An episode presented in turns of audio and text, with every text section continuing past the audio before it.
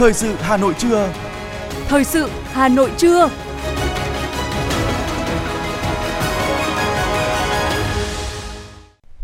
Quang Minh và Thu Thảo xin được đồng hành cùng quý thính giả trong 30 phút của chương trình thời sự trưa nay, thứ tư, ngày 25 tháng 1 năm 2023. Chương trình có những nội dung chính sau đây.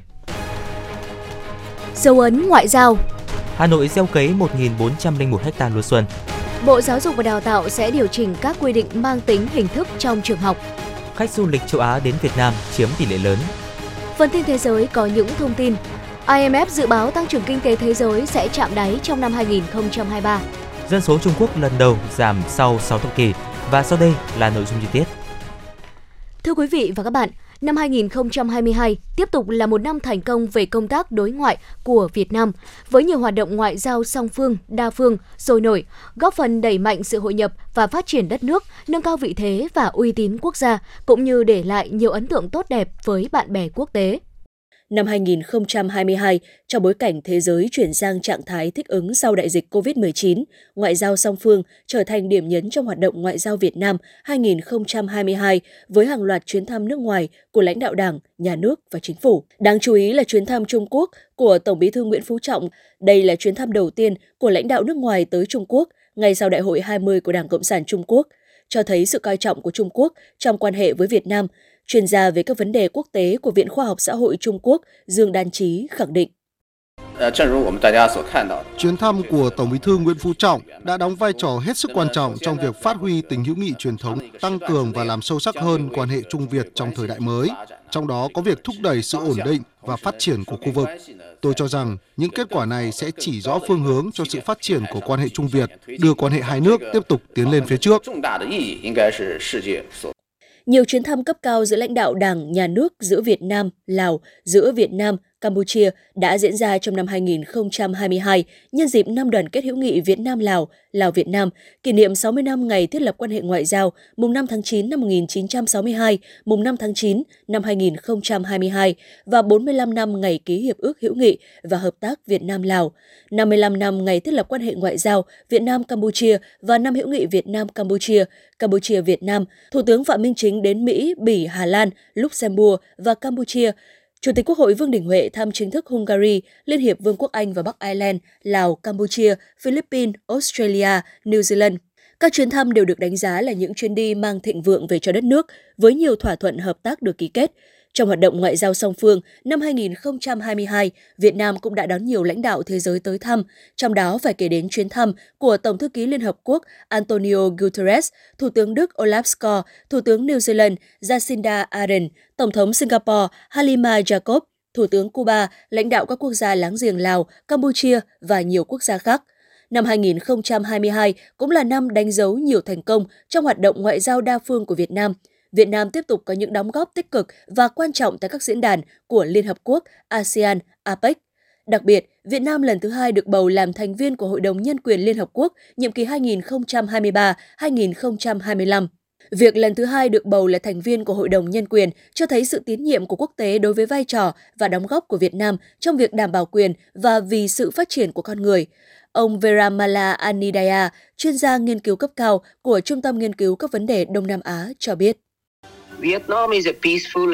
Việt Nam là một quốc gia ổn định và hòa bình. Chính phủ Việt Nam cam kết bảo vệ các vấn đề nhân quyền và quyền tự do cho người dân. Là một quốc gia có trách nhiệm, Việt Nam nỗ lực đóng góp vào các giá trị chung, tích cực và tiến bộ của nhân loại thông qua việc tích cực tham gia các diễn đàn liên quan đến quyền con người của Liên Hợp Quốc và các tổ chức quốc tế khác.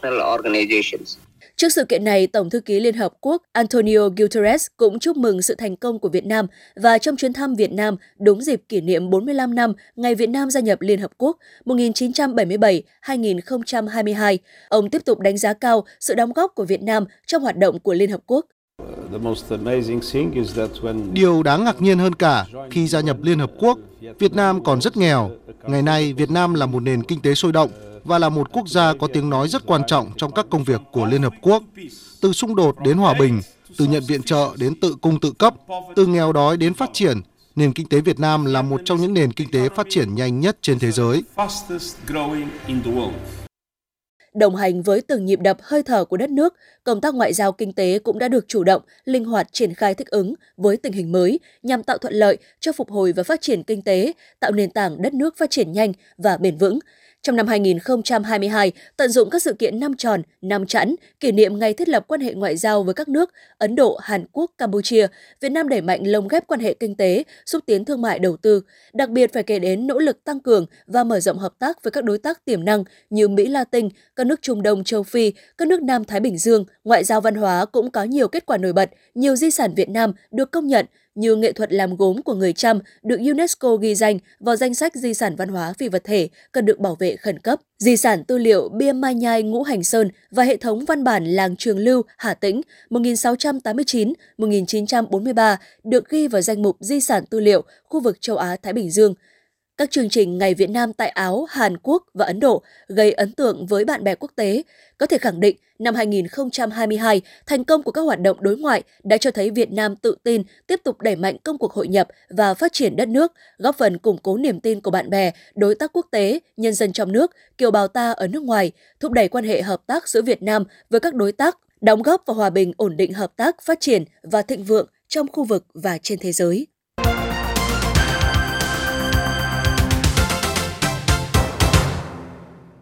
Tiếp tục với những thông tin kinh tế. Thưa quý vị, năm 2023, Bộ Nông nghiệp Phát triển Nông thôn đưa ra một số chỉ tiêu như tốc độ tăng trưởng GDP toàn ngành khoảng 3%, tổng kim ngạch xuất khẩu nông lâm thủy sản đạt khoảng 54 tỷ đô la Mỹ, tỷ lệ xã đạt chuẩn nông thôn mới 78%, 270 đơn vị cấp huyện đạt chuẩn hoàn thành nhiệm vụ xây dựng nông thôn mới, tỷ lệ che phủ rừng duy trì ổn định 42,02%, nâng cao chất lượng rừng, tỷ lệ hộ nông dân thôn được sử dụng nước sạch hợp quy chuẩn 57%, tỷ lệ số xã đạt tiêu chí môi trường và an toàn thực phẩm 80%.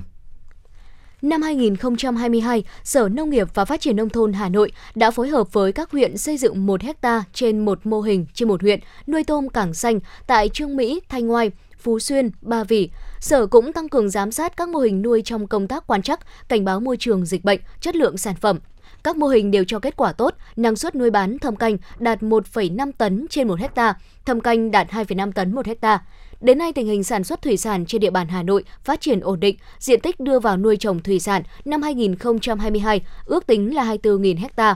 Tổng sản lượng thủy sản năm 2022 ước đạt 123.108 tấn, tăng 2,94% so với cùng kỳ năm 2021. Thời gian tới, các địa phương tiếp tục hướng dẫn nông dân nuôi trồng thủy sản theo hướng an toàn, xây dựng chuỗi liên kết để nâng cao giá trị sản phẩm.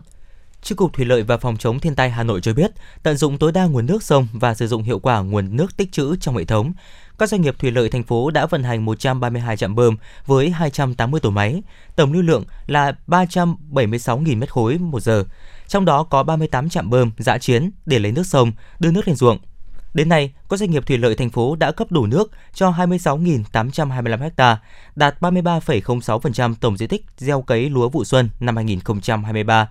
huyện có nhiều diện tích đổ nước bao gồm Ứng Hòa với 5.001 ha, Mỹ Đức 4.965 ha, Trương Mỹ 4.500 ha, Đông Anh 4.318 ha, Thường Tín 2.691 ha. Nông dân Hà Nội đã xuống đồng làm đất được 15.696 ha. Đặc biệt, nông dân các huyện Ứng Hòa, Ba Vì, quốc Oai, Trường Mỹ, Thường Tín, Mê Linh và thị xã Sơn Tây đã gieo cấy được 1.401 ha lúa trà xuân sớm. Thưa quý vị và các bạn, Tết đến xuân về, trên mỗi gian thờ của các gia đình, bên cạnh cành đào, cành mai, câu đối đỏ, bức tranh Tết, bánh trưng xanh đều có một mâm ngũ quả. Trong đó có quả bưởi căng tròn, mắt lành, tạo nên khung cảnh ấm áp của mỗi gia đình. Xuân này, mời quý thính giả chúng ta cùng ghé thăm vùng bưởi Trường Mỹ để được cảm nhận những nét xuân trên quê hương anh hùng, nơi cung cấp một phần bưởi cho người tiêu dùng thủ đô trong dịp Tết Nguyên đán. Đầu xuân, những người trồng bưởi ở Trương Mỹ hân hoan trong niềm vui phấn khởi vì một vụ mùa bội thu – Ông Nguyễn Văn Oánh ở xã Nam Phương Tiến, huyện Trương Mỹ là hộ tiên phong đi đầu trong việc triển khai trồng bưởi diễn tại địa phương, áp dụng sản xuất bưởi hữu cơ. Ông Oánh chia sẻ. Bưởi đây là theo cái dự án của thành phố. Riêng vườn này là chúng tôi áp dụng theo phương pháp là quy trình hữu cơ, riêng phân sinh học, thuốc sinh học. Có nghĩa là nó có lợi cho kể cả con người sản xuất và con người tiêu dùng, cho nên là đảm bảo cái vấn đề hàng hóa thì bây giờ rất ổn định. Lý do là cái công ty ánh dương năm ngoái là đã xuất đi một số sang trung quốc một số bán là chúng ta ổn định. Năm nay tiếp tục chúng tôi vẫn bán cho công ty ánh dương. Không phải mang đi đâu. Với 15,5 hecta bưởi của 12 thành viên, bà con Hợp tác xã Bưởi Núi Bé rất phấn khởi bởi từ khi hợp tác xã được thành lập, các ứng dụng tiến bộ khoa học kỹ thuật của cấp trên được bà con ứng dụng rộng rãi và thực hiện đúng theo quy trình sản xuất tiêu chuẩn Việt Gáp. Trái bưởi có chất lượng thơm ngon, ngọt, không tồn dư chất hóa học. Các thành viên trong hợp tác xã đã nỗ lực trong việc nâng cao chất lượng bưởi hàng hóa, đáp ứng yêu cầu thị trường, liên kết sản xuất theo mô hình tổ hợp tác, tạo ra khối lượng sản phẩm lớn, chất lượng đồng đều. Sản phẩm bưởi của bà con trồng theo quy trình Việt Gáp năm nay đã có siêu thị đặt mua hàng. Số lượng lớn bưởi của hợp tác xã vẫn bán ra thị trường theo kênh lái buôn và một số cửa hàng lớn trên địa bàn thành phố. Thu nhập của xã viên Hợp tác xã Núi Bé cũng tăng so với năm trước. Phục vụ thị trường Tết Quý Mão năm nay, Hợp tác xã Bưởi Núi Bé đã sáng tạo đóng hộp cho bưởi diễn bán phục vụ nhu cầu quà Tết, giá trị đã gia tăng gấp 2 lần so với bán thường. Những trái bưởi căng tròn vàng ươm, thơm ngát sẽ là trung tâm trong mâm cỗ quả của mỗi gia đình dịp Tết. Ông Phùng Văn Hà, Chủ tịch Hội đồng Quản trị, Giám đốc Hợp tác xã Bưởi Núi Bé chia sẻ. Để đưa sản phẩm của mình ra bên ngoài thì chúng tôi cũng phải là chọn lựa các cái à, trái bưởi nó đảm bảo được sự chín của quả, cái hương vị và cái mẫu mã. Sau đó thì chúng tôi mới à, dán tem QR code để đưa ra bên ngoài. Năm nay vị là nó chất lượng hơn và mẫu mã đẹp hơn cho nên là giá thành của chúng tôi bán ra bên ngoài nó cũng cao hơn. Là chúng tôi cũng đã có kế hoạch để phục vụ cái thị trường Tết đó là chúng tôi đã sản xuất ra các cái hộp giống như là một cái quà biếu Tết, giống như là một cái két bia nhưng mà cái hình thức của chúng tôi đó cũng là nó ba quả một. Để bưởi Trương Mỹ được vươn xa, Hội Nông dân huyện Trương Mỹ đã bám sát chương trình chỉ đạo của thành phố và huyện, tập trung định hướng cho nông dân chuyển dịch cơ cấu cây trồng, trong đó cây bưởi diễn được coi là chủ lực trên vùng đất gò đồi bán sơn địa. Đến nay, toàn huyện Trương Mỹ đã có gần 600 hecta bưởi diễn, tập trung tại 7 xã thị trấn, trong đó nhiều nhất ở xã Nam Phương Tiến với diện tích 150 hecta. Năm nay, nhờ được tập huấn kỹ thuật nên năng suất bưởi của vùng đồi Gò Trương Mỹ đã được cải thiện rõ rệt, sản lượng tăng khoảng 15 đến 20%, giá bán dao động từ 20.000 đến 35.000 đồng một quả. Mô hình trồng bưởi cho giá trị thu nhập trung bình đạt 600 đến 700 triệu đồng một hecta sắc xuân đang lan tỏa trên khắp mọi miền đất nước, hòa quyện cùng niềm vui hân hoan của người trồng bưởi Trương Mỹ, để rồi làm nên những mùa vụ trái ngọt bội thu, giữ gìn cái hương vị ngọt ngào của trái bưởi mà thiên nhiên vô tận đã ưu đãi ban tặng cho vùng đất nơi đây. Người dân Trương Mỹ luôn tự hào mỗi khi Tết đến xuân về, những sản vật của quê hương được đưa đi khắp nơi đem sắc xuân đến mọi miền đất nước. Với chủ đề lễ hội chùa Hương an toàn, văn minh, thân thiện. Lễ hội chùa Hương huyện Mỹ Đức chính thức khai hội vào ngày 27 tháng 1, tức mùng 6 tháng Giêng năm Quý Mão 2023, đáp ứng nhu cầu tâm linh, tín ngưỡng của người dân. Lễ hội được tổ chức quy mô cấp huyện gắn với tôn vinh, quảng bá giá trị di tích quốc gia đặc biệt, di tích lịch sử và quần thể danh lam thắng cảnh Hương Sơn. Điểm nổi bật của lễ hội chùa Hương năm nay là ban tổ chức đổi mới hình thức bán vé tham quan từ hình thức vé truyền thống sang mô hình vé điện tử đồng thời sắp xếp lại các điểm bán vé, phương thức bán vé, bỏ việc bán vé tại hai cổng là Tiên Mai và Đục Khê để đảm bảo thông thoáng, tạo điều kiện cho du khách tham quan, chảy hội. Đáng chú ý, năm nay, ban tổ chức cũng thí điểm mô hình chạy xe điện tại các điểm bến xe để du khách về chùa Hương có thể thuận tiện tham quan, thưởng ngoạn vẻ đẹp của xã Hương Sơn.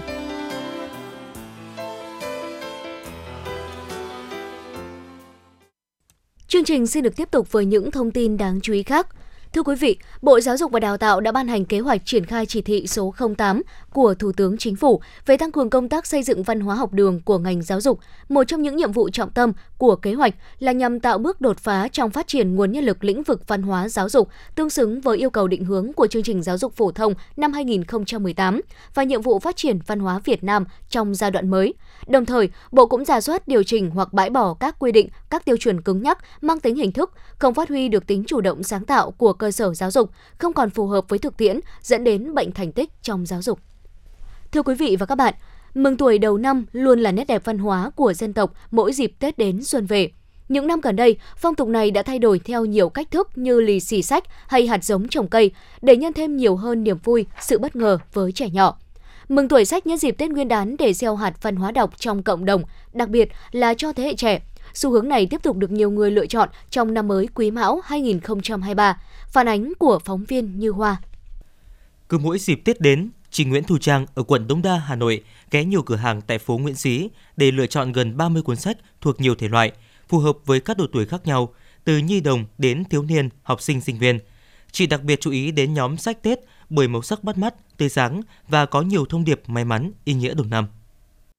Mà mình lì xì bằng truyện tranh mà bằng sách cái ảnh thì nó cũng là một cái món quà thực ra là nó rất là thiết thực hơn với các em là bằng cái việc là mình cho tiền giống như là một nguồn sách để cho các em có các cháu có thói quen khám phá về thế giới. Anh Nguyễn Văn Hùng cũng lựa chọn khá nhiều sách để mang về quê mừng tuổi các con, các cháu nhân dịp Tết Quý Mão năm nay.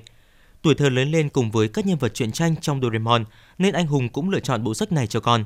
Cả năm phải gửi con về quê với ông bà tránh dịch. Anh Hùng hy vọng bộ sách tuổi thơ sẽ cùng bầu bạn với các con trong năm mới 2023. Đầu năm mới là một cái sự khởi đầu mới thì thay bằng lì ờ, xì bằng tiền, bằng vật chất, mình có một món quà lì xì về mặt tinh thần qua đó cũng sẽ gửi gắm những cái giá trị văn hóa, những cái giá trị nhân văn đến các bạn nhỏ. Sách nó chứa đựng hàm lượng về kiến thức này. Có thể là chuyện à, tranh nhưng ở trong đấy nó cũng có, có những cái bài học rất là hay và mình nghĩ rằng là những quyển sách đó nó rất có ý nghĩa. Để đáp ứng xu hướng lựa chọn mừng tuổi sách những năm gần đây, các nhà xuất bản ra mắt nhiều tập sách Tết, đặc biệt là những ấn phẩm nhiều màu sắc, hình vẽ vui nhộn, giới thiệu các phong tục Tết cổ truyền của dân tộc. Bên cạnh việc ra mắt nhiều ấn phẩm với những câu chuyện thú vị, tươi vui, giàu giá trị nhân văn, được đầu tư về mặt mỹ thuật, sách Tết của nhà xuất bản Kim Đồng đang dần trở thành một món ăn tinh thần không thể thiếu của các em thiếu nhi mỗi dịp chào đón năm mới. Cụ thể như bộ sách Mỗi tuổi mỗi tài 12 con giáp, cuốn sách tranh xinh xắn, ngộ nghĩnh sẽ giúp các bạn nhỏ khám phá bí mật về 12 con giáp như 12 con giáp là gì, tại sao 12 con giáp lại có thứ tự như vậy, Cuốn sách cũng gợi mở về những thông tin thú vị như các bạn nhỏ năm sinh con giáp đó thì sẽ có tính cách như thế nào, điểm mạnh là gì, làm thế nào để khắc phục điểm yếu trong tính cách của con giáp đó. Hoặc bộ sách Tết ơi Tết đâu rồi của tác giả Thảo Lê và Mẹ ơi Tết màu gì thờ Phạm Thanh Vân, tranh Quyên Thái sẽ dẫn dắt các bạn nhỏ bước vào không gian Tết, hòa trong những màu Tết dần biến đổi trong từng chồi cây, từng nụ hoa, từng con đường ngõ phố và cảm nhận được hơi thở của mùa xuân, hương vị Tết trong những đồ vật gần gũi xung quanh. Tất cả đều bừng lên tết màu của diệu kỳ, của ước mơ và hy vọng. Bà Nguyễn Thúy Loan, trưởng ban văn học, nhà xuất bản Kim Đồng cho rằng, lì xì bằng sách không chỉ là nét đẹp đầu năm, mang nhiều may mắn cho người nhận, mà còn lan tỏa nhiều hơn ý nghĩa đọc sách và kết nối tri thức. Lì xì à, Tết bằng sách, mừng tuổi các con bằng sách cũng là một cái văn hóa kiểu mới của chúng ta. Thì các con sẽ được đọc như là một bài học mà con có thể là thấy khó. Thì chúng ta sẽ vượt qua hoặc là một nỗi vất vả của mẹ hoặc là có những cái câu chuyện. Các con có thể học cả lịch sử ẩm thực cả phong tục từ những cái câu chuyện đó thì vừa đọc vừa hiểu và cứ ngày ngày trưởng thành cùng trang sách mong muốn trẻ em các vùng sâu vùng xa có thể kết nối tri thức và trưởng thành cùng các trang sách. Hoa hậu Hờ Henie và Đại sứ quán Israel cũng đã từng dành tặng 10.000 cuốn sách cho thư viện hai trường tiểu học ở xã Minh Sơn và Niêm Tòng, huyện Bắc Mê, tỉnh Hà Giang. Hoa hậu Hờ Henie mong đợi những cuốn sách này sẽ mang đến nhiều may mắn hơn cho trẻ em các vùng khó khăn, không chỉ trong năm nay mà trong nhiều năm về sau và nếu mà tạo một cái điều kiện để phát triển giáo dục và nhất là về một cái tinh thần mà đọc sách ừ, cho các em à, thì đó là những quyết định mà hen nghĩ rằng là nó là dài hơi để hỗ trợ cho các em bền vững hơn trong cái tương lai cũng như là ước mơ cho tất cả các em. Những năm tới mình có thể tiếp tục hỗ trợ thêm những thư viện khác ở các tỉnh thành khác cũng như là những cái vùng mà trẻ em đang gặp khó khăn không chỉ thay đổi việc mừng tuổi bằng việc tặng sách, mà những người tặng sách còn mong muốn truyền tải thông điệp về một số quyển sách mà mình tâm đắc, đồng thời chia sẻ về vai trò và những lợi ích mà sách đã mang tới cho bản thân trong quá trình trưởng thành, học tập và làm việc. Từ đó truyền đi thông điệp về ý nghĩa của sách đối với hành trình hoàn thiện bản thân và công hiến cho cộng đồng và xã hội. Có một thực tế là thói quen đọc sách ngày càng mất dần trong thế hệ trẻ trước sức hút của mạng xã hội và những loại hình giải trí hiện đại – Tết Nguyên đán là cơ hội tốt để khơi gợi, nhắc nhở nhau về văn hóa đọc. Lì xì sách hay tặng sách cho nhau trong dịp đầu xuân được xem là một hình thức thú vị để khuyến khích việc đọc sách trong năm mới. Đặc biệt, tặng sách cho trẻ em và thanh thiếu niên trong năm mới cũng là một hình thức khuyến học, khuyến đọc, góp phần gieo hạt mầm thói quen đọc sách cho các em.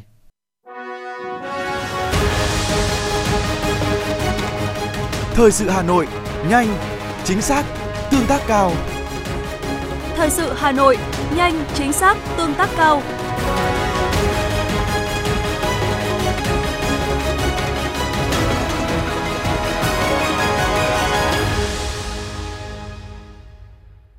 Chương trình xin được tiếp tục với những thông tin đáng chú ý khác. Thưa quý vị, Cục Thương mại điện tử và Kinh tế số Bộ Công Thương cho biết, năm 2022 đã gỡ bỏ 1.663 gian hàng với 6.437 sản phẩm vi phạm, chặn 5 website có dấu hiệu lợi dụng thương mại điện tử để kinh doanh hàng giả, hàng nhái và hàng không rõ nguồn gốc xuất xứ. Dự báo trong năm 2023, hoạt động thương mại điện tử sẽ tiếp tục phát triển bùng nổ. Do vậy, Cục Thương mại điện tử và Kinh tế số đặt mục tiêu tiếp tục thực hiện thanh tra kiểm tra, phối hợp tổ chức thanh tra kiểm tra trách nhiệm của các sàn giao dịch thương mại điện tử, mạng xã hội, xử lý nghiêm các hành vi vi phạm. Cùng với đó, tổ chức thực thi pháp luật thương mại điện tử, cụ thể như kết nối, chia sẻ dữ liệu quản lý thương mại điện tử nhằm nâng cao hiệu quả quản lý thương mại điện tử. Theo báo cáo về thị trường số 2022 của We Are Social, số người dùng mạng xã hội tại Việt Nam chiếm hơn 78% dân số. Trung bình mỗi ngày người Việt dùng mạng xã hội trong 2 giờ 28 phút, tương đương với mức trung bình của thế giới. Gần đây có nhiều bạn trẻ Việt đang dùng các biện pháp khác nhau để giảm thiểu thời gian sử dụng, thanh lọc các trang mạng xã hội cá nhân của mình. Không ai có thể phủ nhận lợi ích của mạng xã hội trong việc kết nối con người với nhau một cách nhanh chóng và hiệu quả. Tuy nhiên, điều quan trọng là phải biết sử dụng mạng xã hội như thế nào để không bị đắm chìm trong thế giới ảo. Nhiều bạn trẻ Việt đã nhận ra được điều này và xu hướng thanh lọc mạng xã hội được dự báo là sẽ tiếp tục phát triển trong thời gian tới. Theo Tổng cục Du lịch, Bộ Văn hóa Thể thao và Du lịch, khách quốc tế đến Việt Nam đang từng bước tăng trưởng, trong đó thị trường châu Á chiếm 71%, châu Âu gần 14%, châu Mỹ 10%. Khách Hàn Quốc đóng góp 37% tổng số khách châu Á, du khách từ khu vực Đông Nam Á đóng góp 34,7%, chủ yếu đến từ Thái Lan, Campuchia, Singapore và Malaysia.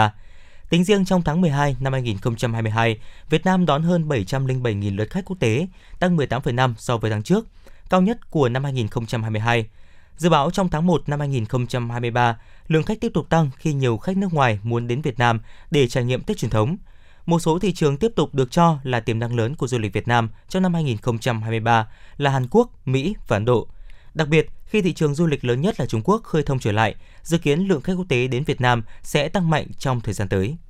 Thưa quý vị và các bạn, để vơi bớt những khó khăn, thiếu thốn cho các hội viên phụ nữ có hoàn cảnh khó khăn trong dịp đầu xuân năm mới, Hội Liên hiệp Phụ nữ huyện Thường Tín cũng đã vận động hội viên và các nhà hảo tâm đóng góp kinh phí và dành tặng cho các hội viên nghèo những phần quà ý nghĩa để mọi gia đình đều được vui xuân đón Tết trong không khí đầm ấm, vui tươi, đủ đầy. Trong những ngày Tết đến xuân về, sự quan tâm chia sẻ của các cấp hội phụ nữ là nguồn động viên không nhỏ, giúp các gia đình hội viên khó khăn thêm ấm lòng, phản ánh của phóng viên Thế nghiệp. Gia đình chị Đỗ Thị Nguyệt Nga, thôn Yên Xá, xã Ninh Sở, huyện Thường Tín, vốn thuộc hộ cận nghèo. Hoàn cảnh gia đình hết sức khó khăn khi chồng chị mất sớm, bản thân chị là lao động tự do, nguồn thu nhập không ổn định, trong khi phải chăm sóc cho mẹ già thường xuyên đau ốm, cùng hai cháu đang tuổi ăn học. Trong dịp Tết Nguyên đán Quý Mão này, không chỉ nhận được sự hỗ trợ từ huyện, từ xã, mà chị Phạm Thị Lina, Chủ tịch Hội Liên hiệp Phụ nữ xã Ninh Sở cũng đã vận động hội viên và các nhà hảo tâm để chuẩn bị xây sửa lại ngôi nhà cho gia đình chị Nguyệt Nga, tránh cảnh mưa rột và xuống cấp. Chị Đỗ Thị Nguyệt Nga, thôn Yên Xá, xã Ninh Sở, huyện Thường Tín chia sẻ. Tết nhất thì, hoặc là những ngày phụ nữ xã với cả phụ nữ thì cũng hỗ trợ cho một tí. Thì gọi là hộ cận nghèo với cả các cháu còn đi học còn nhỏ. Nên là cũng mình thì phụ nữ thì cũng mỗi một mình trong nhà nên là một mình gánh bốn miệng ăn nên là cũng hơi hơi không có không có điều kiện để, ấy, nhà thì nó rột nát quá thì mong kiểu chính quyền địa phương với cả ấy thì giúp đỡ cho, cho chúng tôi thì để cho sửa cho cái mái nhà hoặc là xây, xây sửa cho cái mái nhà để cho cháu nó yên tâm nó ấy hàng đêm thì nó cứ rột lát ra quá Ngoài hỗ trợ cho các gia đình hội viên có hoàn cảnh khó khăn, các cấp hội Liên hiệp Phụ nữ huyện Thường Tín cũng đã trích quỹ tiết kiệm từ mô hình nuôi lợn nhựa tiết kiệm mỗi năm khoảng 200 triệu đồng, được trích 50% quà tặng cho hội viên phụ nữ nghèo, phụ nữ khó khăn và số còn lại cho vay không lấy lãi phát triển kinh tế. Tết Nguyên đán năm nay, Hội Liên hiệp Phụ nữ xã Ninh Sở cũng tổ chức thăm hỏi, tặng quà cho 300 hộ gia đình hội viên phụ nữ có hoàn cảnh khó khăn, gia đình chính sách và các hộ cận nghèo trên địa bàn xã để cho mỗi gia đình đều có một cái Tết đầy đủ, với bớt nhọc nhằn trong cuộc sống. Chị Phạm Thị Lina, Chủ tịch Hội Liên hiệp Phụ nữ xã Ninh Sở, huyện Thường Tín cho hay. Ở Tết Nguyên đán thì đối với cấp hội của chúng tôi cũng có rất là nhiều hoạt động. Chúng tôi cũng đã giả soát tất cả các trường hợp à, phụ nữ trẻ em và à, các trường hợp khó khăn trong xã và chúng tôi sẽ tặng 100 xuất quà à, cho tất cả các trường hợp khó khăn trong địa bàn xã và đồng thời chúng tôi cũng có uh, góp uh, sức cùng với Hội Liên hiệp Phụ nữ huyện à, để à, tổ chức cái tham gia đóng góp để tổ chức cái hội trợ không đồng. Đối với Hội Liên hiệp Phụ nữ huyện Thường Tín, Dịp này cũng đã tổ chức gói gần 1.000 chiếc bánh trưng tặng các hộ nghèo khó khăn tại hội trợ Tết không đồng. Bà Nguyễn Thị Tâm, xã Tự Nhiên, huyện Thường Tín nói: Tôi thì hoàn cảnh khó khăn và bệnh tật thế bị ờ, mắt là bị ờ, tăng nhãn áp mới người ta bảo tiên tàu thống. Nhưng mà chưa có tiền để chữa nhà tôi thì bộ đội uh, 7 năm ở Campuchia một mình nuôi ba đứa con. Từ năm 90 đến giờ và nay nhờ có cũng cũng cũng nghèo khổ thì nhờ được cơ quan đoàn thể phụ hội phụ nữ xã rồi xã tự nhiên. Và tôi cảm ơn các chú ở cơ, uh, huyện rồi các nhà hảo tâm đã tài trợ chúng tôi một miếng khi đói thì bằng gói khi no chúng tôi uh, rất là cảm ơn tất cả các cơ quan đoàn thể ạ. Ngoài ra, Hội Liên hiệp Phụ nữ huyện cũng sẽ tổ chức tiếp đón hoạt động gói bánh trưng dành để dành tặng 200 xuất quà gồm bánh trưng, túi quà gồm bánh kẹo và các nhu yếu phẩm, tặng chăn ấm, áo dài và khoản tiền mặt là 500.000 đồng một suất. Cùng với sự vào cuộc của các cấp chính quyền, Hội Liên hiệp Phụ nữ huyện Thường Tín cũng đã chủ động kêu gọi nguồn xã hội hóa để hỗ trợ được nhiều hơn các gia đình phụ nữ có hoàn cảnh khó khăn trên địa bàn huyện để cho mỗi gia đình đều có Tết. Tạm gác lại những khó khăn trong cuộc sống với những phần quà ý nghĩa thì cũng đã mang đến niềm vui, nghĩa tình của cả xã hội dành cho những số phận còn gặp nhiều gian nan trong cuộc sống.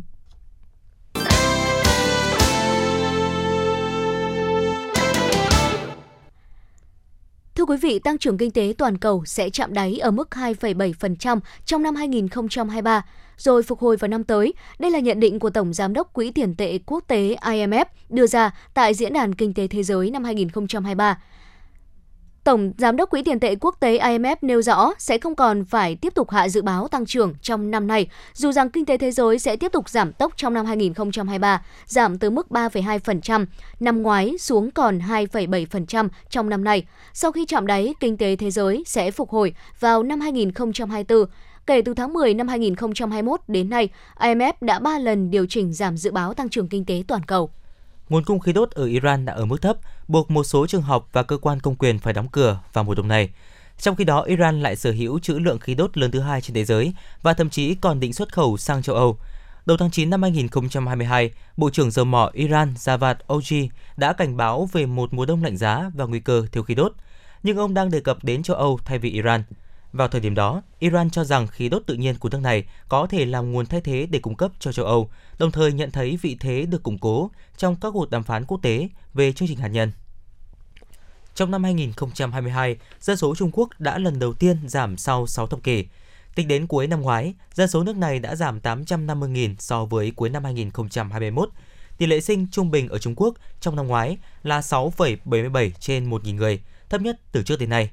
Trong khi đó, trong năm 2022, Trung Quốc lại ghi nhận tỷ lệ tử vong cao nhất kể từ năm 1976. Theo giới phân tích, nguyên nhân dẫn đến dân số Trung Quốc giảm là chi phí nuôi con cao, tư tưởng về hôn nhân và gia đình của thế hệ mới cũng thay đổi, cũng như tăng trưởng kinh tế chậm trong bối cảnh dịch bệnh COVID-19.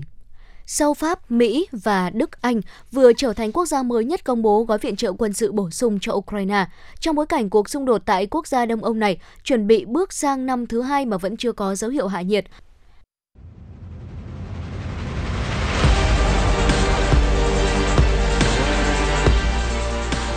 Bản tin thể thao. Bản tin thể thao.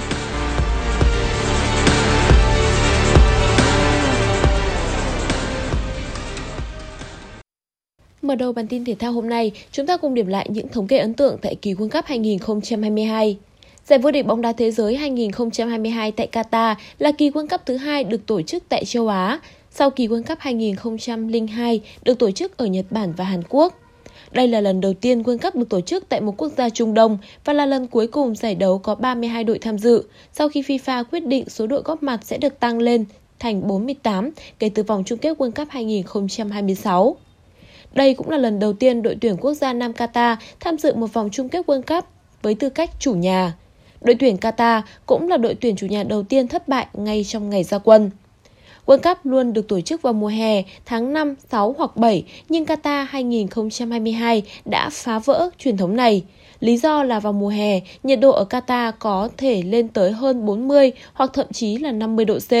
Việc rời thời gian tổ chức vào mùa đông sẽ mát mẻ hơn. Dù vậy, nhiệt độ mùa đông ở Qatar vẫn duy trì ở mức khoảng 30 độ C. Các nhà tổ chức phải chống nóng bằng nhiều phương pháp, ví dụ như sử dụng hệ thống làm mát công nghệ cao trong các sân vận động. Qatar 2022 cũng là kỳ World Cup đầu tiên có các trọng tài nữ điều khiển một trận đấu.